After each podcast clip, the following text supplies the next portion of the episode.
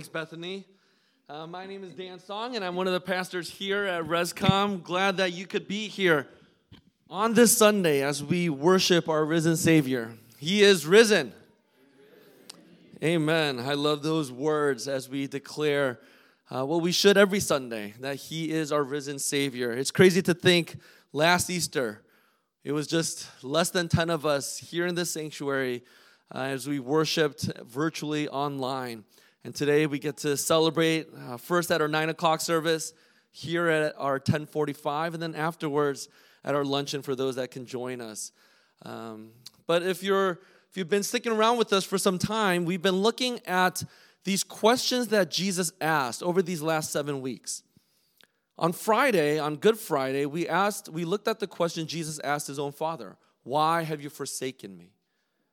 And we ended that evening, as Pastor John reminded us, with really a solemn note Jesus is buried. And as he's buried, and in that darkness, we left this room in silence. But this morning, this Sunday morning, on the first day of the week, Jesus is risen from the dead. And we get to celebrate that. And Jesus didn't only ask questions before his death and resurrection, but he asks questions even afterward. And we look at this question today what are you discussing? Now, I've shortened it because the question Jesus actually asks us or asks these disciples is what is this conversation that you are holding with each other as you walk?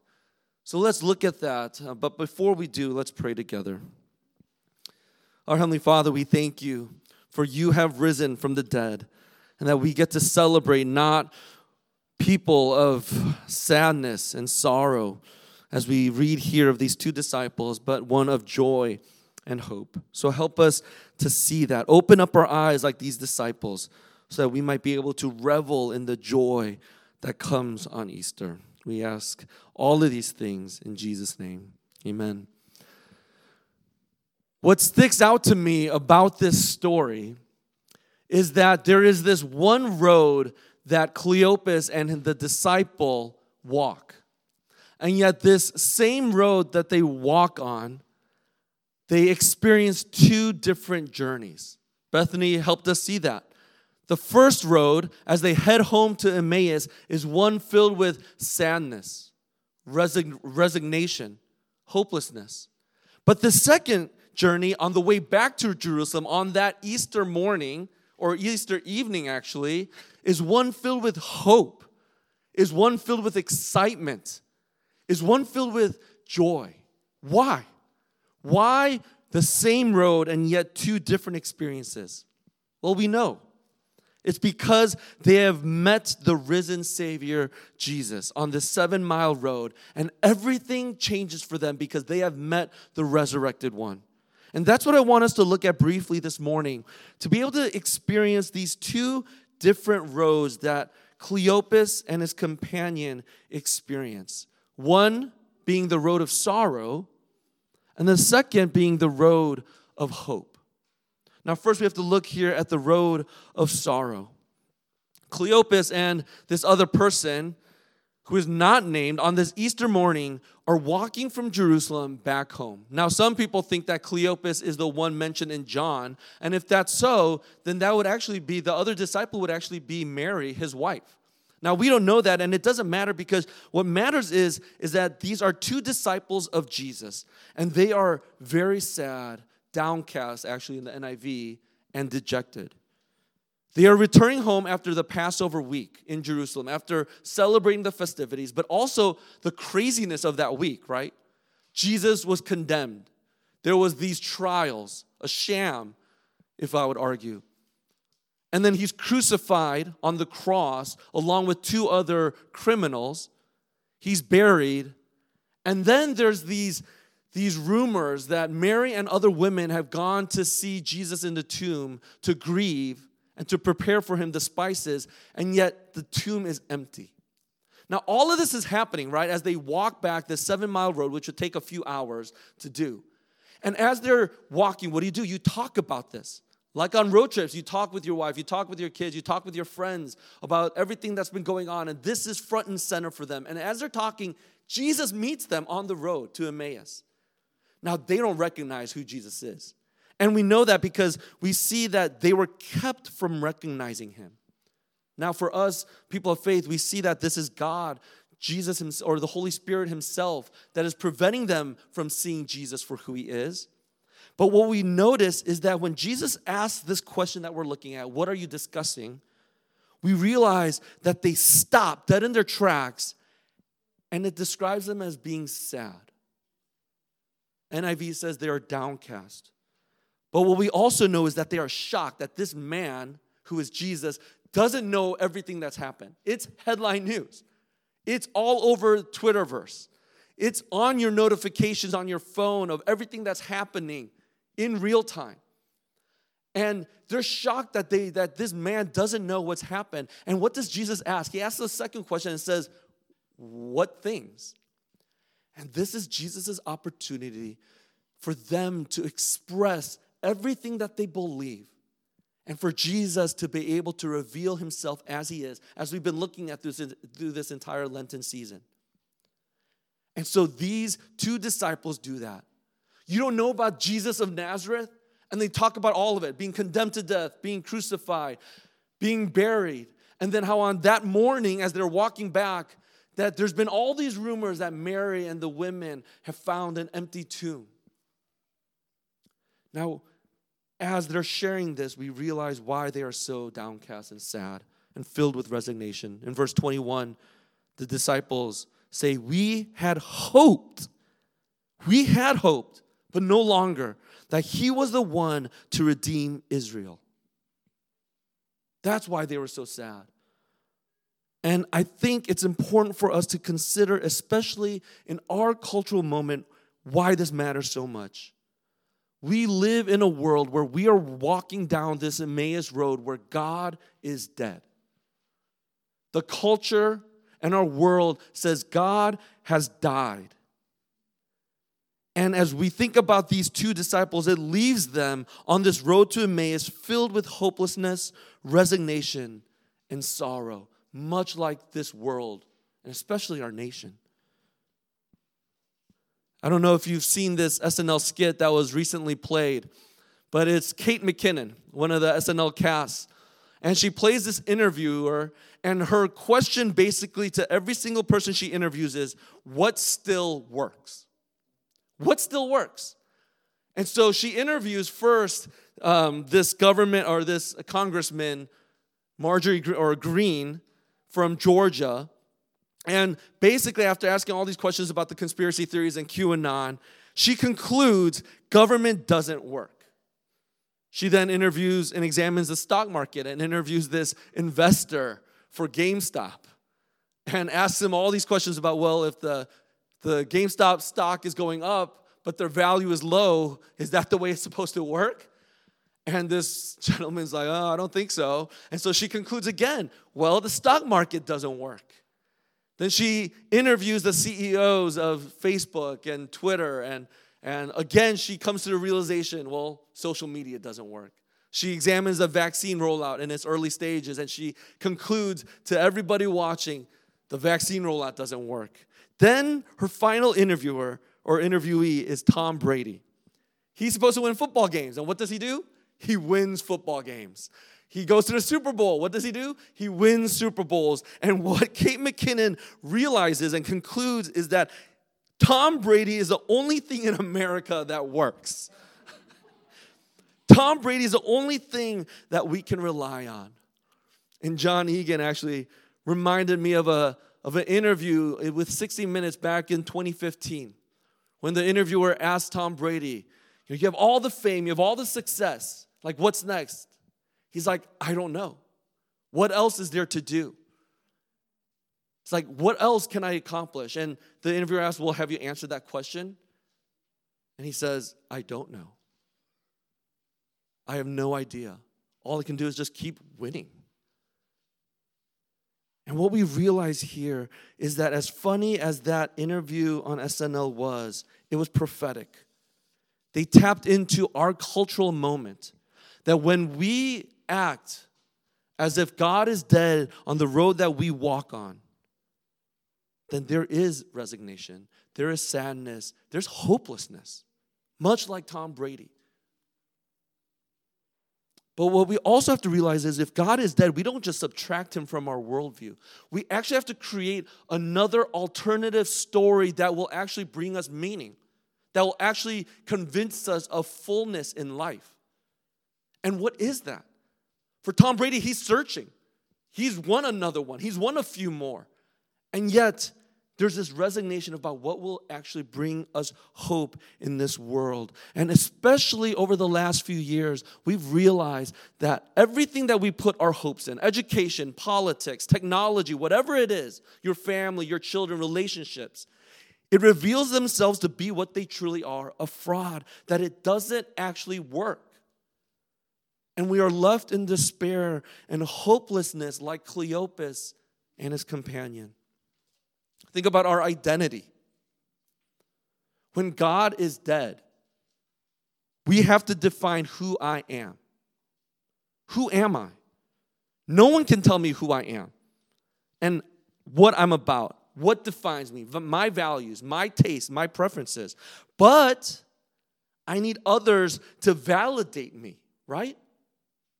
When you think about identity, you need a witness to be able to tell you that this is who you are. You need validation in your life.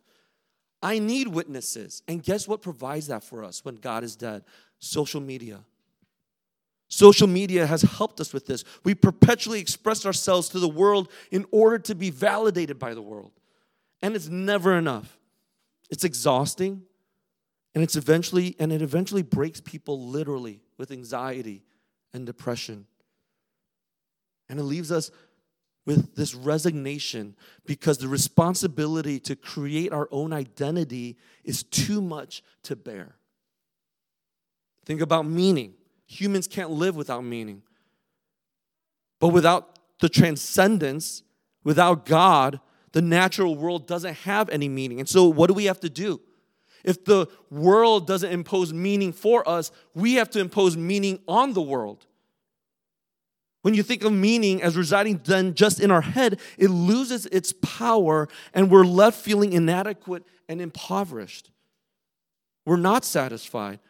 So we're left having to define what love and truth and all the different experiences we have means to ourselves. So what do how do we cope with that? We try to make everything in our lives more elaborate. We try to make everything more exciting. And we see this in our culture weddings, gender reveals, and even how we live. We got to up the ante so that we might be able to feel better about ourselves and somehow get some sort of transcendence in our lives because God is dead. And again, it leaves us feeling inadequate. It's much like the Dundie Awards in The Office. You guys know, I'm sorry if you've never watched The Office, but you try to make something elaborate and exciting when it feels so flat. It feels pathetic, right? When you watch them do the Dundies. To try to make things significant when they're actually not. It's pathetic. It's arbitrary because it's not tied to something that's truly, truly transcendent. You see, this is what we see here. Cleopas and his companion find themselves on a road where God is dead. Jesus has died, and they are left resigned, hopeless, and without any meaning in their lives. They are actually resigned to the fact that meaning was not found in the transcendent because Jesus died. We had hoped Jesus was the one to redeem. But in an amazing turn of events, what happens? This road of hope all of this changes when they realize that Jesus was not dead, but he's alive. And the return to Jerusalem is filled with joy and hope and urgency. Their hearts are now light, and their feet can't move fast enough to go back to Jerusalem to tell the other 11 disciples about this good news. What do they say? The Lord has risen indeed. The words that we have echoed back and forth to one another. The same road that they first walked home sad and dejected became a road of joy and hope. God was not dead, but He was alive. God has put death to death.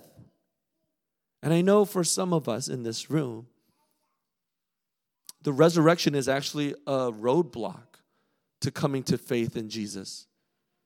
Yes, you might believe in a higher power, but Jesus rising from the dead, I, I can't believe that.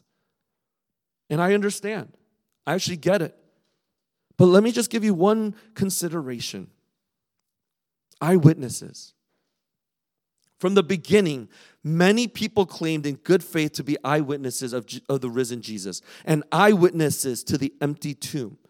And these eyewitnesses were widespread. When you look at these three independent sources that secular historians agree on, that the Gospels are independent sources, all of these eyewitnesses all say that they saw Jesus after his death, and no one disputes them, including the empty tomb. Not only was it widespread, but it was actually sincere, their eyewitness. It was done in good faith. They actually believed they saw Jesus resurrected. Now, it doesn't mean it's true. I agree with you. But they really thought that they saw him. And we know this because they never benefited from, benefited from this. Rather, they suffered. At least four of the disciples died. They were martyred for what they believed. And also, it was unexpected. Women were the eyewitnesses to Jesus' resurrection. And back then, women's testimonies did not carry any weight. And for Christians and Christianity to explode under such false premises would not make any sense. Professor E.P. Sanders, who is a professor at Duke University, he wrote this book, The Historical Figure of Jesus. He is not a believer. He's not one who follows Jesus. But look at what he says as a historian, secular historian. I do not regard deliberate fraud as a worthwhile explanation. Many of the people in these lists of witnesses were to spend the rest of their lives proclaiming that they had seen the risen Lord. And several of them would die for their cause. That Jesus' followers and later Paul had resurrection experiences is, in my judgment, a fact. Now, here, what the reality, though, was that gave, was that gave rise to experiences, I do not know. What, what Professor Sanders is saying is historically, it is factual. You cannot deny it. Most secular historians, 80% of them, believe that of, of these independent sources that Jesus lived, and including the resurrection, you can't deny it, and you, but they just don't explain it. And that's not a historian's job to explain why. So we have exactly what we need for the evidence of resurrection an empty tomb, an eyewitness. And what we actually have to consider if you are a person who is other than Christian or seeking is what do you believe about God? And here, Geza Vermes, who's one of the most important voices in contemporary Jesus research, and is also described as probably the, the greatest Jesus scholar of his time, said this in his book, The Resurrection. And I have it for you here.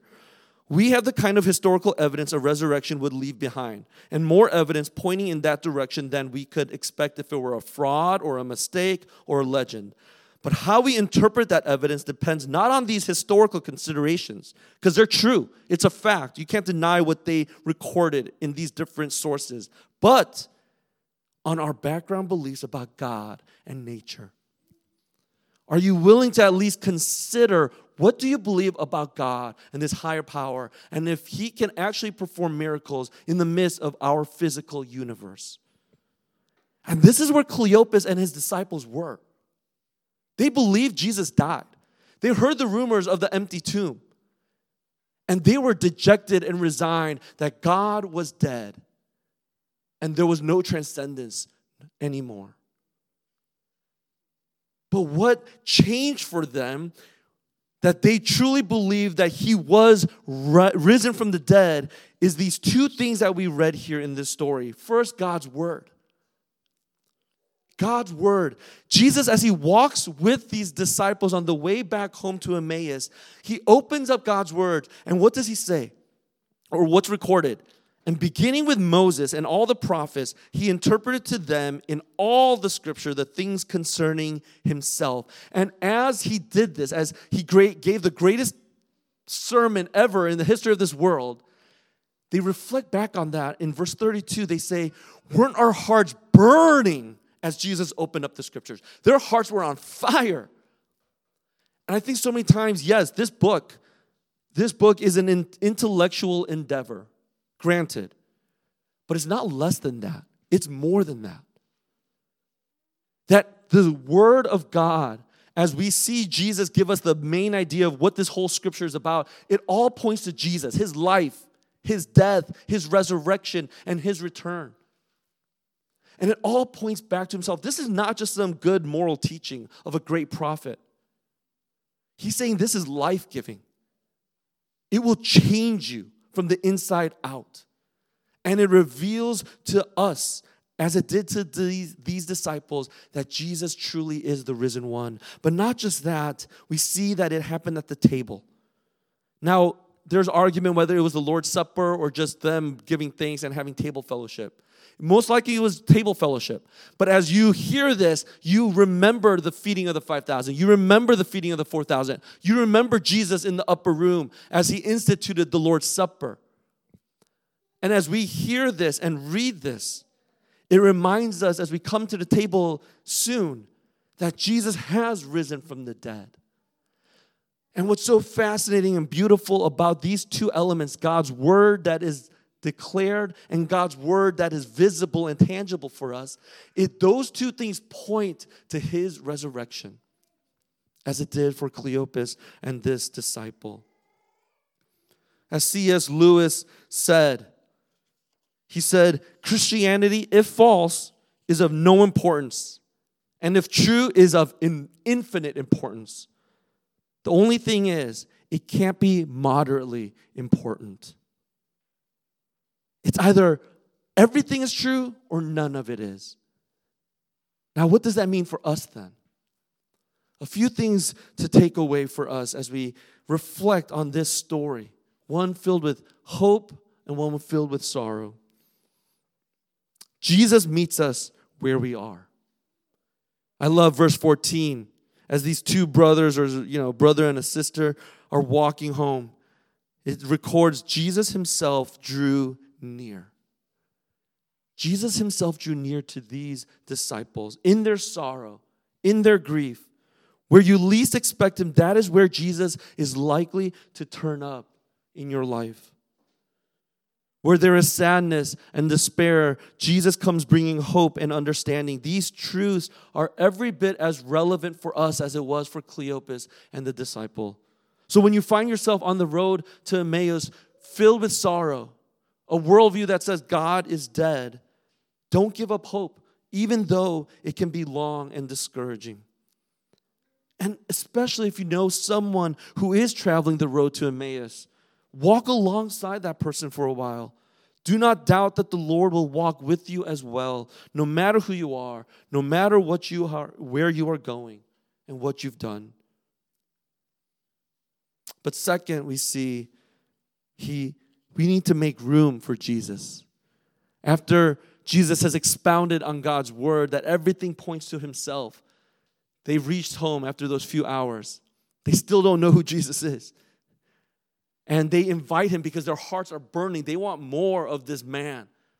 And so they invite him into his home, and the guest becomes the host. The host is the one that breaks bread, the host is the one that gives thanks. And what do we see here? The guest, this man Jesus, is the one who breaks bread and gives thanks. And their eyes have been lifted. God has revealed to them that this is the Son of God who has risen from the dead that he has conquered death? Are we willing to make room to experience this kind of life change? Especially if you're other than Christian. Are you willing to make room in your own worldview, in your own theology, in your own comforts? to be able to have the guest become the host and disrupt your life, to be able to see, is this Jesus, this historical Jesus, truly God?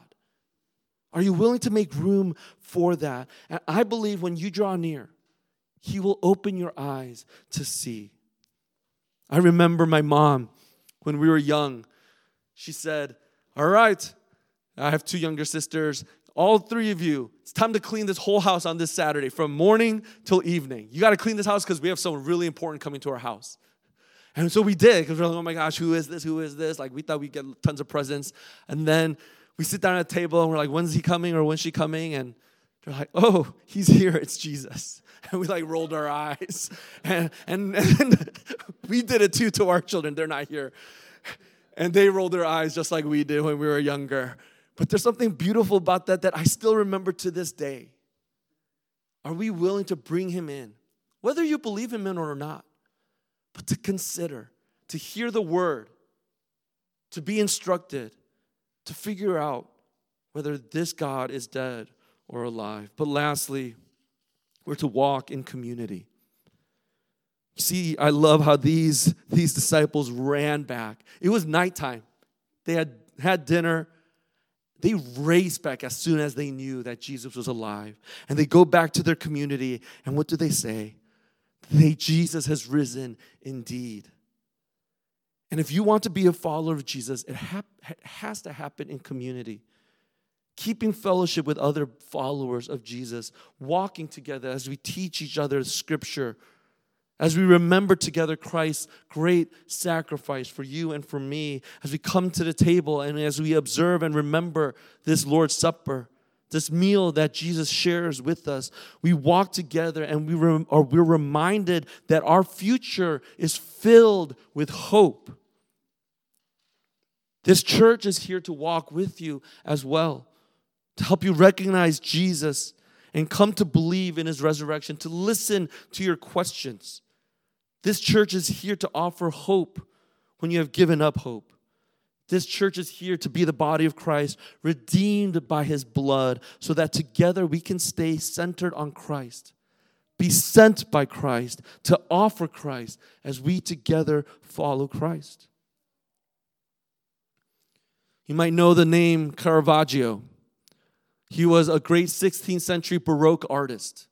And he was known for his paintings because they were superb with searing emotions expressed in dark shadows that he would use and bright light.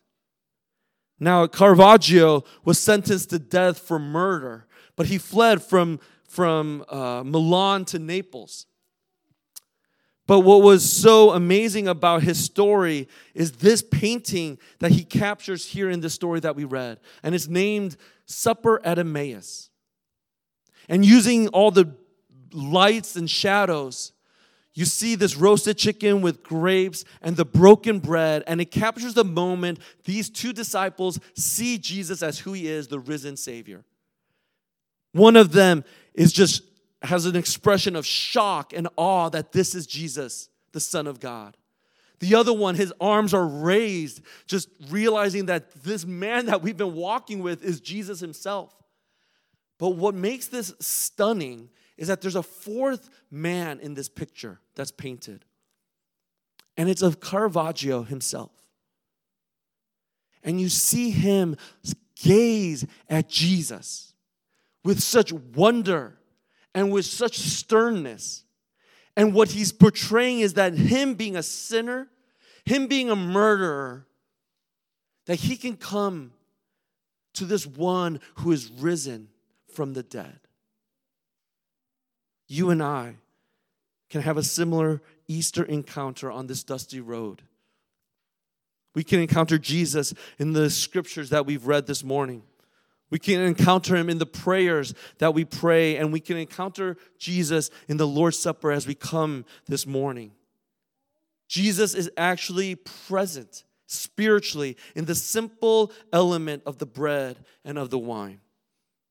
By faith, we will be fed spiritually upon the bread of life, and we will spiritually drink his blood as a consecrated wine that will be both sweet and tart on the tongue. We will also be reminded in this supper of Jesus' sacrifice on the cross for our sin. We will all soon experience that great wedding banquet. At the end of the age, when we, along with all the believers throughout all the ages, will partake of the feast of Jesus. And unlike the feast at Emmaus that was way too short, we will feast with him for eternity, our risen Savior, and with one another. Let's pray. Our Heavenly Father, we thank you for our risen Savior, that he put death to death. And all that's left for us is to believe and to follow you. Lord, there are some of us here in this room that are filled with resignation and sorrow. Some of us are just tired. But Lord, I pray that we would encounter you. Open up our eyes to see you for who you are, so that we might be filled with the hope and joy and excitement that can only come in Christ. For we know that this world and everything it offers falls so short, it doesn't work. But Lord, you have proven yourself here at the table. So fill us with strength, fill us with joy, but Lord, most importantly, fill us with hope as we look to you, our Savior. We pray all of these things in Jesus' name. Amen.